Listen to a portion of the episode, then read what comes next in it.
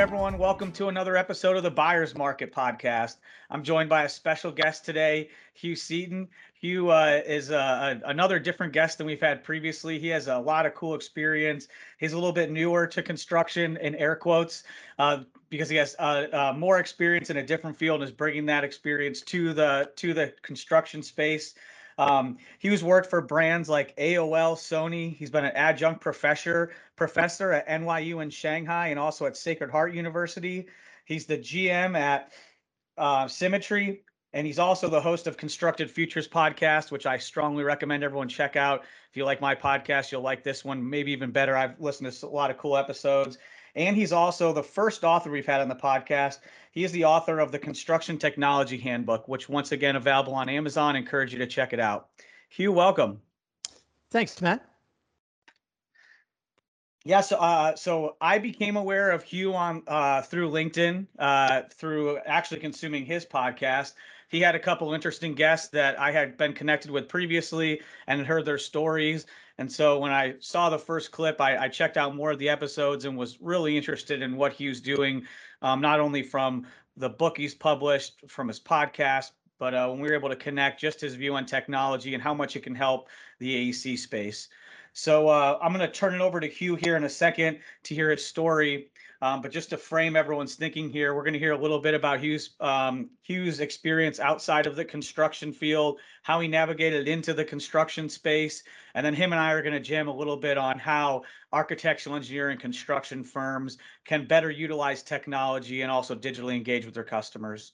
So um, with that, Hugh, why don't you tell us a little bit about your career and how you got started and how you ended up in construction? It's funny. I started um, my career in southern Taiwan working at a steel factory making welding wire, because why wouldn't I? Um, I was, you know, long story. I was interested in Asia when I was growing up, and I had the opportunity to go out there and landed this random job, and I learned Mandarin while I was there. And um, really interesting introduction to engineering, and in that case, it was technology transfer. I stayed there for about two years and then went to Hong Kong where I got a job at an ad agency. And I stayed in advertising one way or the other for about the next 15 years. Um, I worked in China somewhat, in, in the US a lot, worked for Sony. Actually, I was the marketing manager for Walkman when the iPod came out, which is as humbling an experience as you can have. Um, I also worked at AOL when everybody stopped using dial ups. I'm kind of dating myself a little. This was the early noughts. Um, you know, I, I went back to China um, in uh, 2007 and worked at BBDO running their Pepsi Pepsi business. Um, I was there for about five years total. I left Pepsi, ran some other stuff, started my own company. And one of the things that I was doing around 2010, 2009, 2010 was working with an American guy named Paul Doherty, who some of your listeners may have come across, who was kind of he was doing a number of things, but but the thing I he and I worked on together was BIM services that were being conducted in India that were being sold into China. I mean, it was more going on than that, but that's a good idea. So that really got me excited, not just about BIM, but they were selling a vision of 4D BIM and 5D BIM, the uh, essentially digital twins. They didn't call it that at the time. Um, and I got really excited. Now, meanwhile, Shanghai is being built all around me. I remember seeing one of the one of the towers built literally i could i was on the 45th floor and i could see it. So construction was you were surrounded by it if you chose to pay attention to it. So that was the beginning. And then i come back um, in 2012 and i start the aec hackathon with paul and a, and a really good friend named damon hernandez. They really started it. I served pizza but that got me excited about and and meanwhile let me back up. As sony and aol would imply all of that marketing and advertising experience was in technology with the exception of Pepsi. And I quickly got back into technology right after it. So technology has always been something I'm excited about. How to get people to adopt is actually my master's thesis was on how to get people to adopt technology. Um, it's amazing how much BS is out there. That's why I wrote a whole thing on it. Um, so as I came back, I was more and more involved with technology hackathons being one of those things. In 2015, I started a company that was focused on e-learning and had a an, a, an AEC component to it. We built some VR. We built. We didn't really do any AR. We built some VR. We did um, AI voice, which was actually kind of a cool product. Um, it did well. We attracted some funding. I wound up selling it. We didn't attract as much funding as I wanted, so I sold it to a company called the Glimpse Group, um, which is a VR and AR company um, with a little bit of kind of AI on the side. As in, we use they use a couple of things. They use a little bit of voice and a little bit of this. Um, I left Glimpse last year to go to the Construction Specifications Institute, where I'm running their crosswalk product. I did that for a couple of reasons. One is Glimpse is a great company, but it had run its course personally. But the opportunity to work at CSI, which is really the center of the construction industry. I mean, it, there's a lot of centers of the construction industry, but the standards and other things that that CSI puts out, really, I liked where that put me in terms of, of visibility and all that part of my launching products into construction was this idea that if I'm going to write a business plan, it's like a third of the way to writing a book. So I happened to run into somebody who I who worked at, at Wiley. One thing led to another. So I published that book that you mentioned earlier, the Construction Technology Handbook. While that was kind of um, basically the way it, that process works is you do a bunch of work and then you hand it over to them and then it's checking and there's like six months of not very hard work it's excruciating how long it takes, but they're a big machine and they publish a lot of stuff. So I was like, you know what I ought to do? I should do me a podcast. So we launched the podcast. Then I was like, podcast is nice, but you know what? I'm tired of hearing about McKinsey data, and I'm tired of hearing about this and about that. And if I see another another startup say they're part of a 1.3 trillion dollar industry, I'm going to have a problem with that. So I started another thing called the Construction Technology Quarterly, which is the name would imply. Once a quarter, I take data and I just present it. It's a it's a webinar. It's really it's free, of course. Um, and I started with breaking down what that 1.3 trillion is, and you know one of the things we'll talk about later is marketing often to understand how much effort you're going to put into something you want to understand how big the market is and how rich it is and it bothered me that that the technology side seemed to have no idea of, of what segments they were selling into and what, what was in that massive number so anyway between all of those um, I'm still doing the podcast. Re- recorded something this morning, um, and you know, just loving. This is an industry that is in a really interesting place. No one disputes that it it is in the middle of digital transformation, but you're building things that can fall down and hurt people. You've got a you've got you know multiple generations on a job site and a bunch of other things that slow things down, which I think we'll get into later. Um, so it's a really exciting time to be here. One last point though is I've seen a couple of industries go through digital transformation. Um, electronics being one, um, where Sony just did not understand digital. They understood electronics, obviously, and they understood how to make things, but they really lost out to Apple and Samsung because both of those companies understood digital.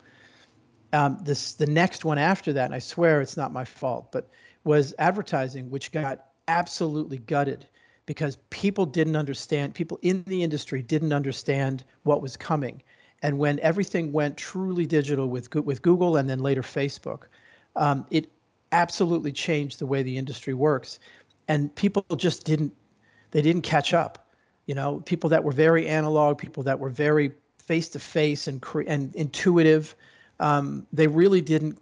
Too many of them weren't able to make that leap, and it was unfortunate because a lot of value was destroyed and a lot of careers were really kind of shunted off to the side. There's a zillion marketing consultants out there who have nice resumes from 15 years ago or 10 years ago because there was just this moment in around 07 05 something like that where the industry just shifted um, and i think that's way more dramatic than what will happen in construction but i think it's instructive to look at it is that companies get destroyed when they don't catch up when they don't understand that the basis of operating and the basis of competing has changed i think that's where that's it's a slower moving bus because of 18 month, 22 year projects and various other things.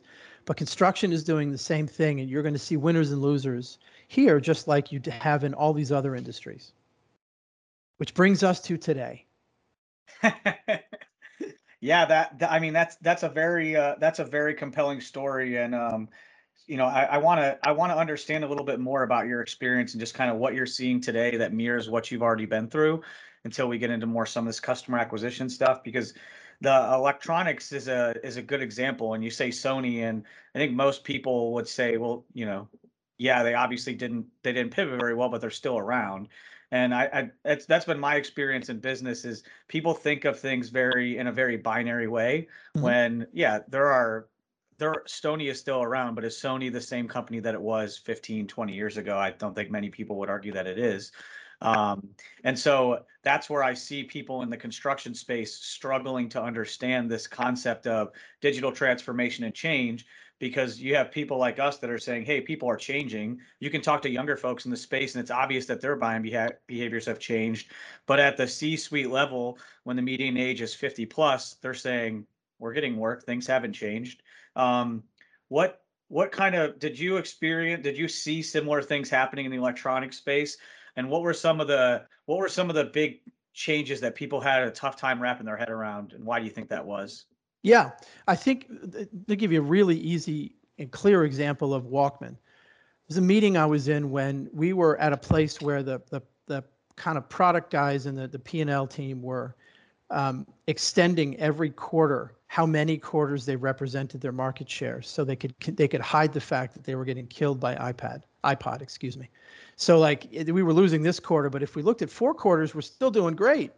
You see, because we started from a position of strength. So we're in this meeting, and and some of the the the product designers are arguing that we could have done all. There's nothing special about the iPod.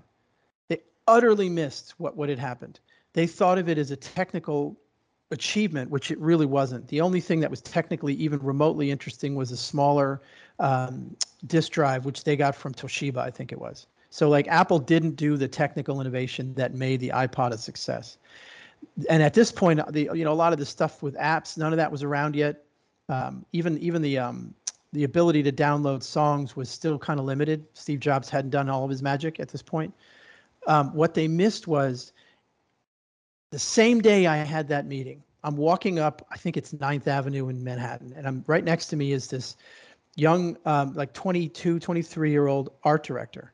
And she is as smart as she needs to be, but she genuinely doesn't care about electronics, right? I mean, she's it's her job to go take. She was was a photo shoot, so she you know she did what she does, but it, it was she's what we're walking along and she kind of innocently is talking to me, her Sony client, about how great her iPod was. And it was magical. I just shut up and listened because it was one of those moments when you're like, oh my God. She was describing opening and and buy and getting this product as if it were a box of chocolates, as if it were a gift, because it was nicely wrapped. It was easy to understand. There were like four buttons on the whole thing. In contrast, the equivalent product that we had had like 40 buttons on it. It was put together in a, what they call a clamshell, which you need tools to open without hurting yourself. So, and it was all a jumble. It was it's like we didn't care about our own product. That was the state of the art. But what Apple had done was 100% marketing and design. Obviously, there were some technical pieces, and someone who's, I'm sure, from the iPod team is would be gritting their teeth for me to imply there wasn't something there. But what they really did was change from hardcore engineering to engineering for users, engineering for people to actually experience it. And they changed packaging, they changed product design, they changed a bunch of different things. So in all of this, the equivalent to me is un- not understanding what the basis of of competition and, and the basis of choice is. And I think, look, it's a huge industry. Unlike Sony, where there were like four or five electronics companies that that were big enough to matter, you know, there's 400 that are over one and a half billion or whatever the size is at the, at the bottom of the ENR 400. So it's a way more fragmented market. So it's we got to be careful about what lessons to draw from that. Advertising is probably a little closer. And again, in advertising, people were saying the right things at the conferences. It was all about digital and it was about data. And it, I mean, honestly, a lot of it would sound the same. What they didn't do was hire differently.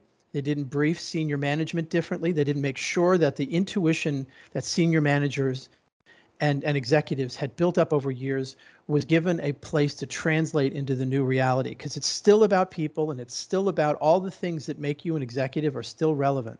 However, the basis of, of, of operating is shifting and it's becoming more data driven. It's becoming a great example.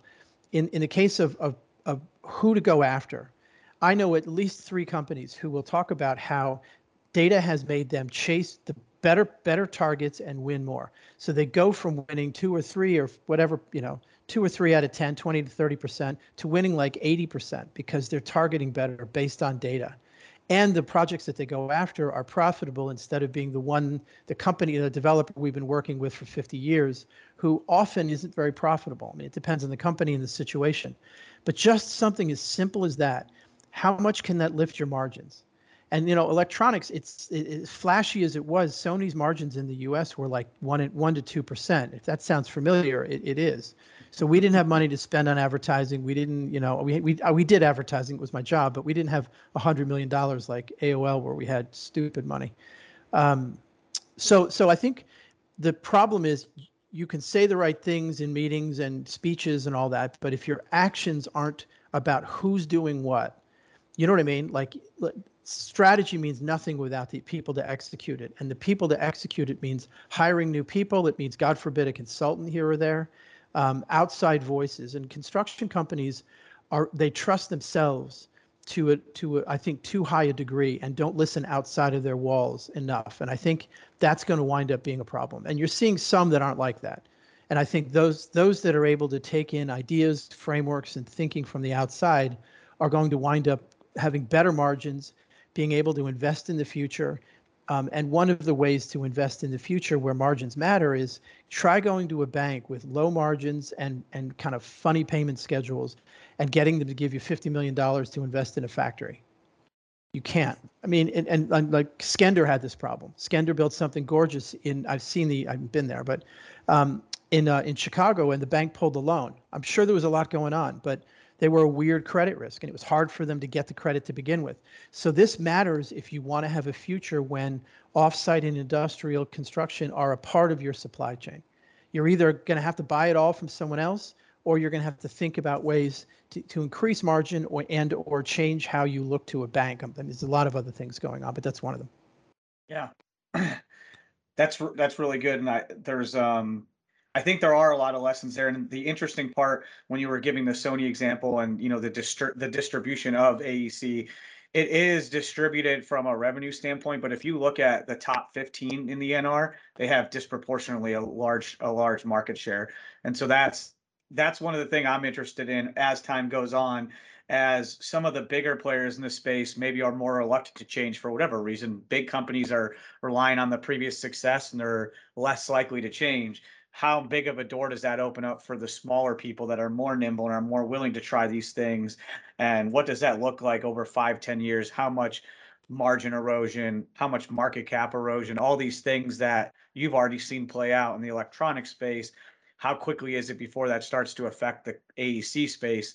And I uh, unfortunately for a lot of people, I think they're uh, they're not going to find out until it's too late. When you look at the current environment, there's a big infrastructure bill coming. There's a lot of need for things in the built world, and so you can see the net over the next five to ten years where it's kind of like no, we're good, we're good. But then when the tide goes out, and all of a sudden you have to really start competing for these projects again, I think that's when you're really going to start to see this like oh, this company was nimble, this company engages with customers different, this this company is able to attract customers in a different way in a more efficient way. And so which ultimately is going to allow them to reduce their cost to your point invest in more technologies and surpass the larger companies that have a large market share. Um, well, well matt if i may i think that that you know that may come where there isn't there's is there's more there is not enough demand for the supply um, I don't think we're there right now, and I don't think we'll be there for a little while. I think the, the two billion or so, or sorry, 200 billion or so a year that this infrastructure bill will pump into something. It's, they're not building multifamily high rises, but it's it's going. It doesn't matter. It's it's into the industry.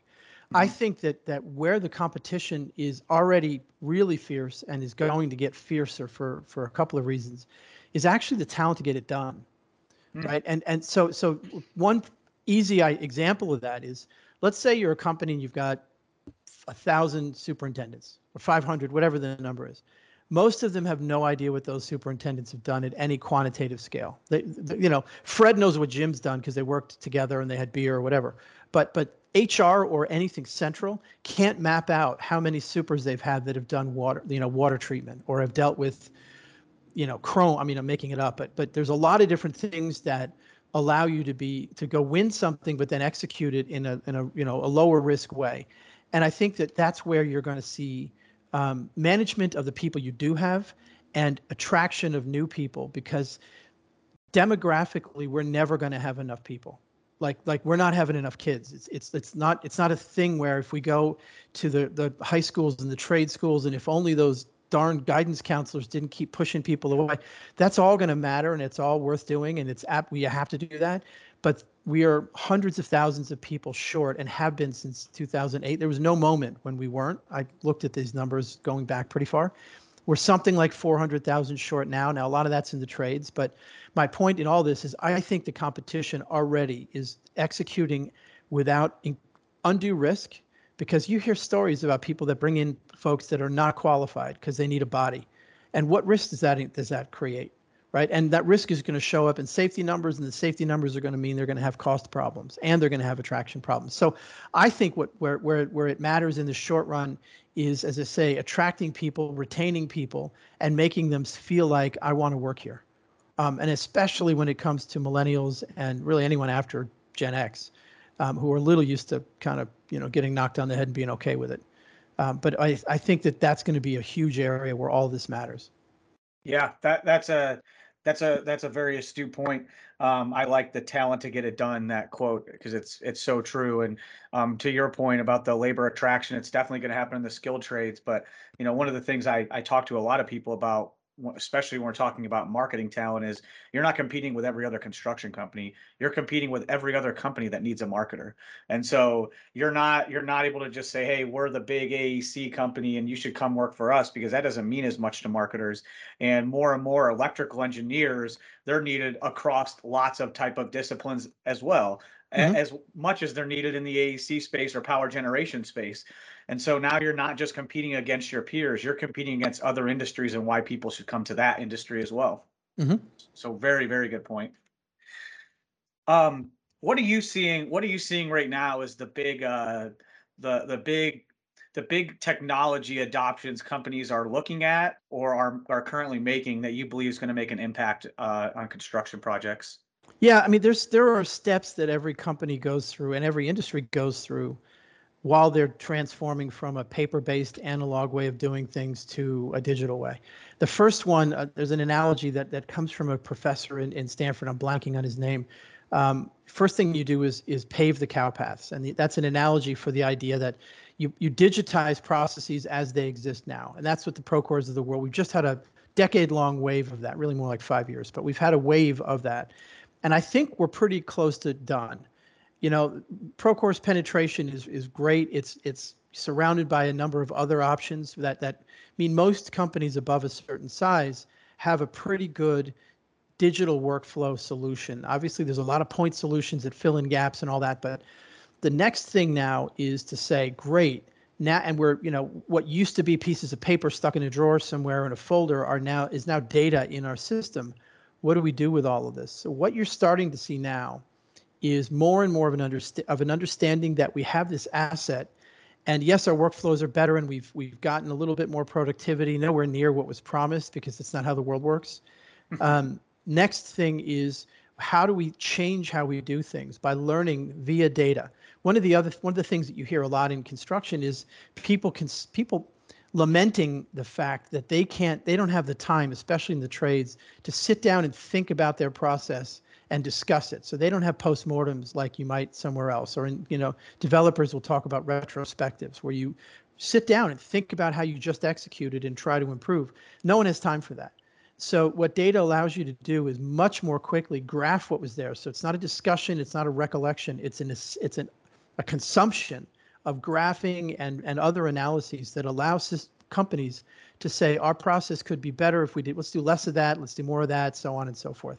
So what is happening now and i think this is going to be another five to ten years is incredible volumes of data and the ability to do things with them. And the ability to do things with them is going to take longer than getting the data. There's already a ton.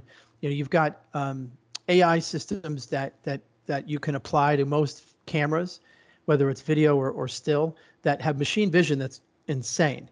And it can do all sorts of cool stuff, like how, much is complete, um, and you know, so on and so forth.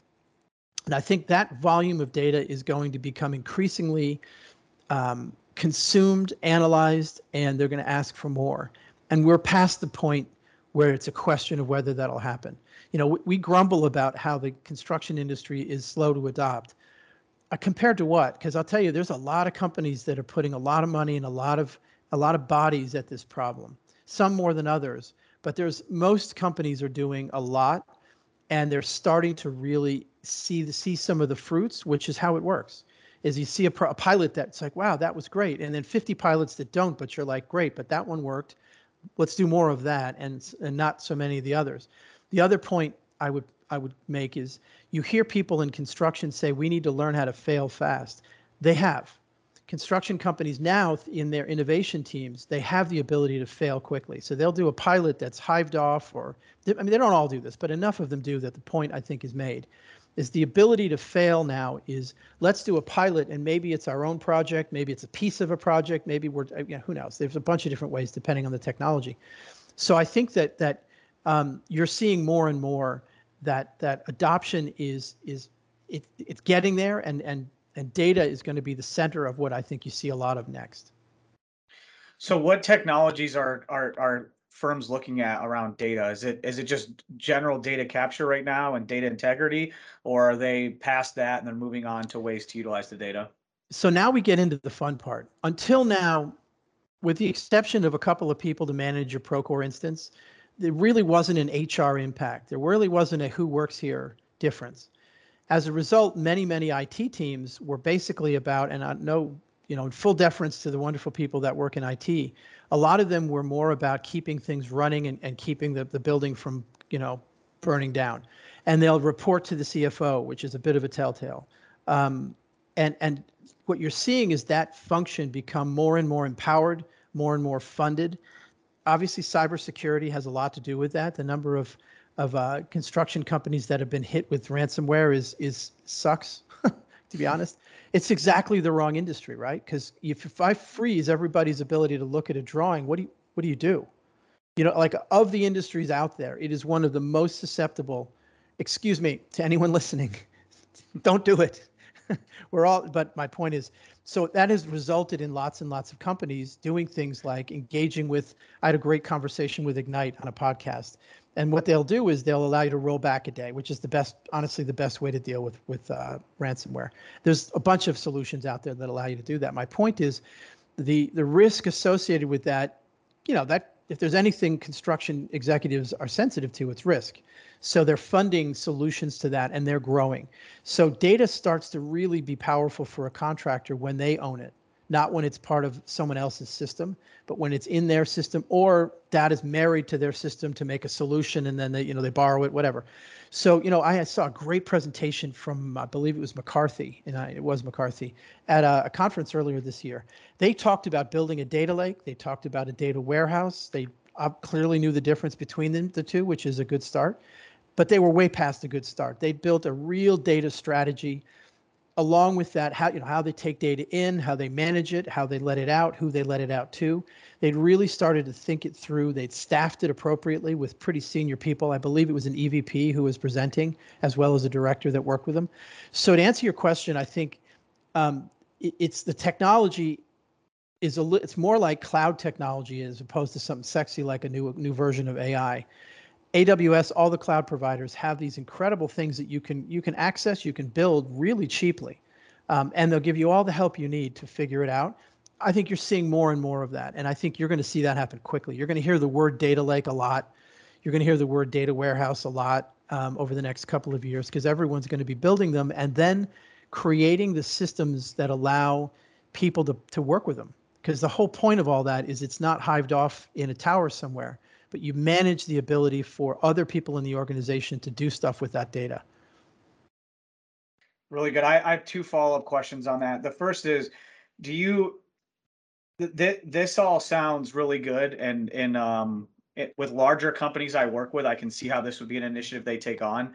I can see a lot of people that I work with saying, "Listen, you just said our margins are one to three percent. We how do we take this on and continue to run the business and how do we how do we do it in a cost efficient way? Is that even possible? Yeah it is. And i think this is one of those times when you cannot look at it as an expense. Of course there's expense up front but it, it the, the roi of understanding your business and understanding like again if imagine if you if you did what we're talking about, right, which is which is take the data that's coming out of your PM systems and uh, things you already have, right, and manage them better. Now, the first step is to pull in the cons- customer success team from whoever that is, whether and people do this all the time, by the way, from Procore or whoever, and say, I want more out of my data. So sit with me until we figure it out. You you don't have to pay a dime for that. So that's the first step is to say the stuff that we already have the the software company we buy it from, it, whether it's them, CMIC, all of them have people that'll get on the phone or come to. It depends on how big you are. So I don't get to spend anything to get better at this. It's about being okay and and like being uncomfortable for a minute with stuff with concepts that are function a little different from how you're used to. Most people are not making. I mean, in, in finance, they're making just data-driven decisions all the time. I find that that a, a, good place to start is thinking about all the data you have to collect anyway with safety and say, what if we did that about operations? And what if we did that about how the field works? What if we did that with our supply chain? So you're already doing some of this because you have to, either because it lowers your insurance premiums or it's regulated or whatever. So between finance and safety, there's plenty of, of data driven decisions happening anyway. But now the question is, do the tools that we're buying already, can I get someone to, to help me to do that with other things that are going to drive margins, lower risk, allow us to have less inventory lying around? I mean, just better use of cash is already a meaningful way to save money and, and have whatever that effort is pay for itself. Okay, so I'm a smaller construction company and I track some safety data but it's typically lagging in lagging indicator information. I do some leading indicator. It's on a project basis. I have um, I have a Oracle for my I have Oracle for my accounting software, very separate than my safety data, and I have nothing else as far as data capture and data analyst. What is the where? What tell me tell me two things I can do today that's going to help me understand how I can start to integrate data into my operation and where I should start to look to learn more about it. Well, so presumably there is some project management system going on. Presumably. Could be Primavera. Yeah, there's probably some, but also once again, very different, very separate from Oracle, separate from your safety data. Probably using Primavera. Yeah, yeah. Primavera is is you know they're not they're getting better, but they weren't wonderful at, at data exports. But even so, if you call up Oracle and say, I want better data out of this, I mean, I won't want to speak for them and, and create a new cost center for them, but I'll bet you you're going to get someone saying, absolutely, you may get upsold, but you can always tell them, fine, we'll do that next year, but for now, help me here. So again, go go to the, the companies that are selling you this because they want you to do that. They want you to use the data better because it makes you stickier as a customer. And again, down the road, if you grow, you may want to build more. They've just uh, Oracle just launched their I want to say it's construction intelligence cloud or something. I'm, I'm, butchering it, but they have a they have a layer of analytics that they've launched on top of a P6 and Primavera that yeah. that they you may or may not want to use. But the point is, if you're using the current data better, you're a better customer down the road. You're more likely to buy as you grow. So yeah. that would be what I would say. That would be number one. Number two, if if you don't have a PM system because you're doing things in Excel or or some other way, um, that's a tougher one because you have the data, but someone's going to have to come and help you.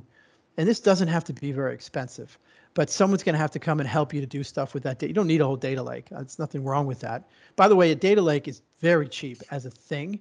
It's it's when you get enormous and the people to manage it that that you start to see some expense. But the reason people do it is you're getting an Amazon S3 bucket for five bucks a month until you put a lot in it.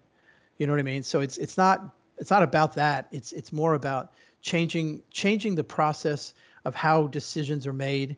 Are you saying, let's look at the data before we say, well, I did a job a year ago and this looks just like it? It doesn't mean that that intuition isn't valuable, but now you have an additional source of information. And the reality is, just out of the box, Excel does some amazing stuff. But you, yeah. you got to spend a little bit of time getting someone who knows how to use it to show you how to get more out of it.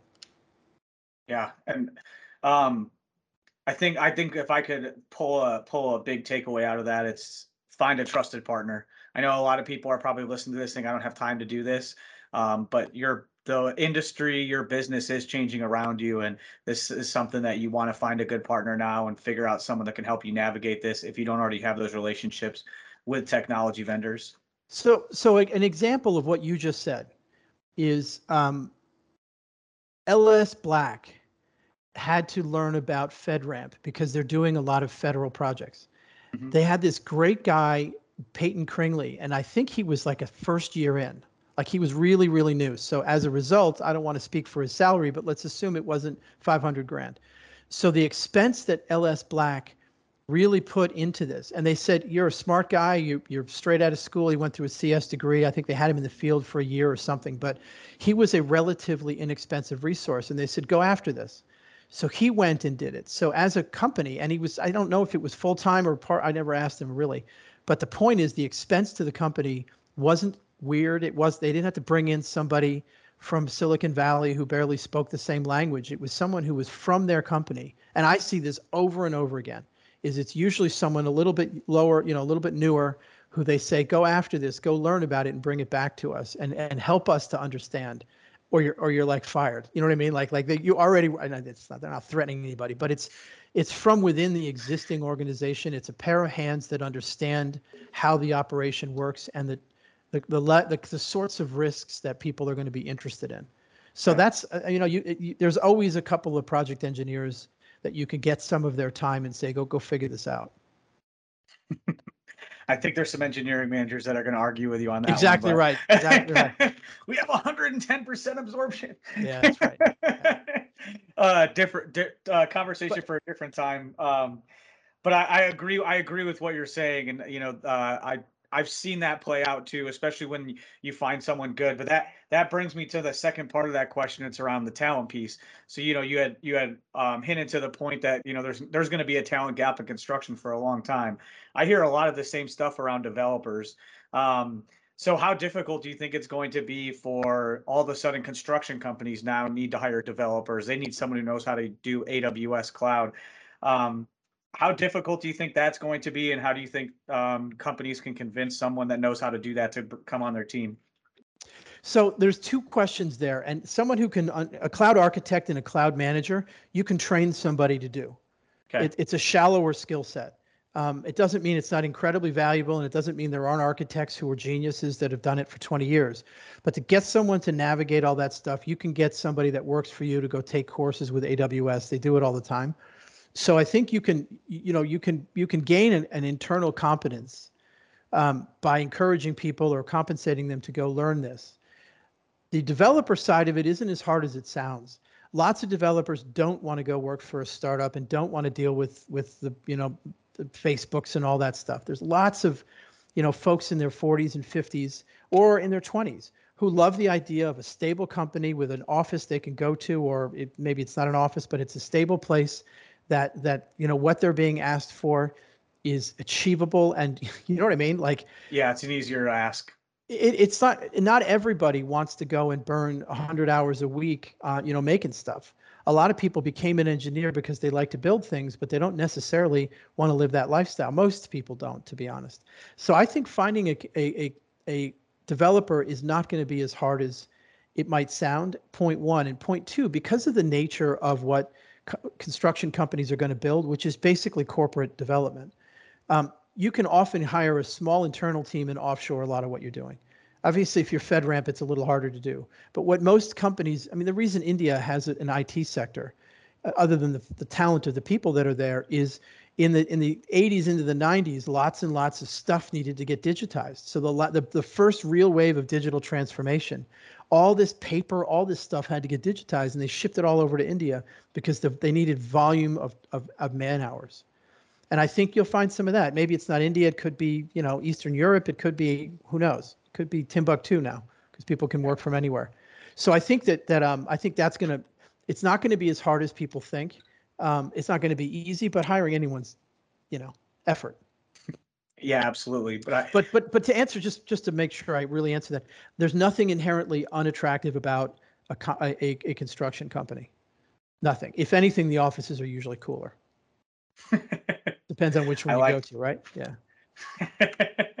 I'm gonna leave that one alone, but I I, I agree and understand what you're saying. I've been to some nice ones, and I've been uh Some not so. I've been to yeah I've been to some ones that I mean they they legitimately haven't updated this place since 1980 something.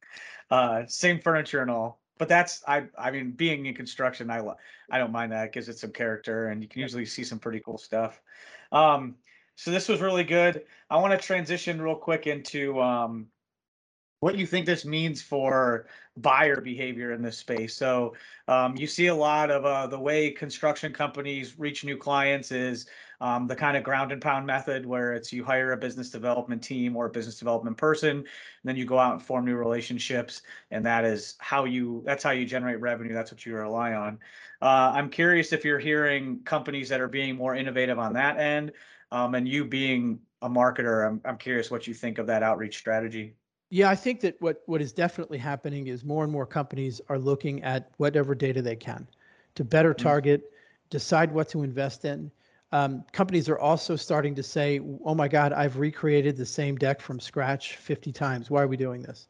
So starting to get a little bit more digital asset management focused, so that we have you know you have things you can pick up and quickly have quickly tell a story before you go spend you know what you need to spend so I think that that d- data here again is is starting to make a difference, uh, and that that you know every new business sucks for everyone. You know, I used to work at ad agencies, and the amount obviously, and the amount of money and effort we put put into pitches is incredible. You'd create whole campaigns. I mean, half half the time, the value of the pitch was what you got paid for later. It was I'm overstating it, but not by a lot. So Mhm. I think that, and they had no data. Oh my God, it was all personal, you know, relationships um, there was a lot less there. What I think is also happening is the um, the buyers are starting to look at factors they might might not have before. Not everybody. There's a lot of buyers out there, and by that I mean owners who just want an annuity. They don't really care about you know sustainability or any of that stuff. They want to build a box they can charge for or a box they can flip. But there are enough companies though that that really do care about sustainability and really do care about green credentials that it's starting it's a factor. It sometimes it is and sometimes it's not but it's an it's another area where a contractor can have a strategy. Because one of the problems with a an industry like construction again advertising was the same thing where you have a lot of people doing the same thing. So a super can go from one to another and more or less know what they need to know um, is it's hard to argue why you should hire us, not them. It comes down, it, it winds up eroding. I mean, one of the reasons for low margins is competition, right? So anything you can do to create a differentiator, and I'm not, I'm not, everybody knows this, but that's one of the ways that you can think about it is by using data to, um, to go after companies that look more like you or like what you want to go after, um, and using it to to to differentiate how you operate and and represent how you operate. Yeah, that's a, that's a great point. Um, if I could add to that a little bit too, uh, we focus a lot on removing friction, where um, the knowledge was typically a, a guarded thing, and even construction companies they wanted to be very protective of what they released, what they communicated about, and we we have the uh, perspective that hey, customers are going to find this information out anyways. They have to figure this stuff out in new technologies and new areas. So why don't you be the objective person that provides that information? Even if it's not as flattering to your business, if you're actually helping your potential customers, then they're more likely to trust you and want to work with you in the future. So we focus a lot on that component as well. Yeah, I think that one one of the outcomes of not being a heavily differentiation based industry is people aren't sure what they should keep secret. Mm-hmm because you don't know what's making you special. So it's like, all right, hang on, hang on to all of it. Whereas, you know, m- most of what makes a, a, construction company run that is that is even that is even com- kind of competitively relevant, no one could copy anyway. It's yep. about how you do things and who's there and, and relationships and all that. So you can tell everybody everything pretty much. I mean, no one's going to change their mind because of what I say, but the reality is it's it's the who, not the how that makes you special until you make the how special. And that's what technology and data can do. Well said. Well said. All right, Hugh, uh, we're running close on time here. I, I, could talk to you for probably another hour or so, but I know uh, you have to get going today. Um, and so we'll save some for the next episode. Uh, we like to, to we like to end each episode with uh, our successful um, participants' best routine or habit. Uh, we got a, lot of young professionals and uh, a lot of people that just care about routines and habits like myself. So, what would you say your most impactful routine or habit is? Getting up really early. What time? I'm, I'm four o'clock, four or five. Um, you know, and, and it, it, the implication is I, I, I just don't watch TV at night. You know, I, I, I might watch one thing. I have a I have a tendency of watching police procedurals because there's a beginning, middle, and end. And like right now, I'm watching uh, Criminal Minds, which is it, every episode is the same, and and they and like the the last victim wins survives kind of thing. But so what? It's a nice mental cleanser that gets you to bed. So yeah, I, I, I getting up early is huge because it allows you to go into the day calm and confident um, instead of oh god I'm late and oh my god I'm late. So. What uh do you wake up at the same time seven days a week? How much do you let yourself sleep in Saturday and Sunday? It, I get up naturally about five thirty six, like yeah. like you get into that rhythm, and so I, I don't force it, but you know the, the, the clock goes off anyway, and I just hit snooze less. Yeah, I like that. I like that. That's a good. That's a really good one. I'm I'm an early riser myself. Uh, I I I struggle with the at night piece. That's always what gets me right. But I found that if you just make yourself get up in the morning, that you'll eventually stop staying up later because you're gonna right. pass out of sleep deprivation at some point. Yeah, that's right. All right, Hugh. Uh, uh, thank you again. I, I, would encourage everyone to please uh, check out Hugh's podcast, Constructed Futures. It's really good. We'll put it in the show notes. Also, share it in the links to our podcast episode. Uh, also, encourage everyone to connect with you on LinkedIn. He posts some good content, some good things on the technology side that's letting you know what's going on in our industry. And uh, thank you for tuning in. We'll see everyone next week. Have a great week, everyone. Bye. Thanks, Matt.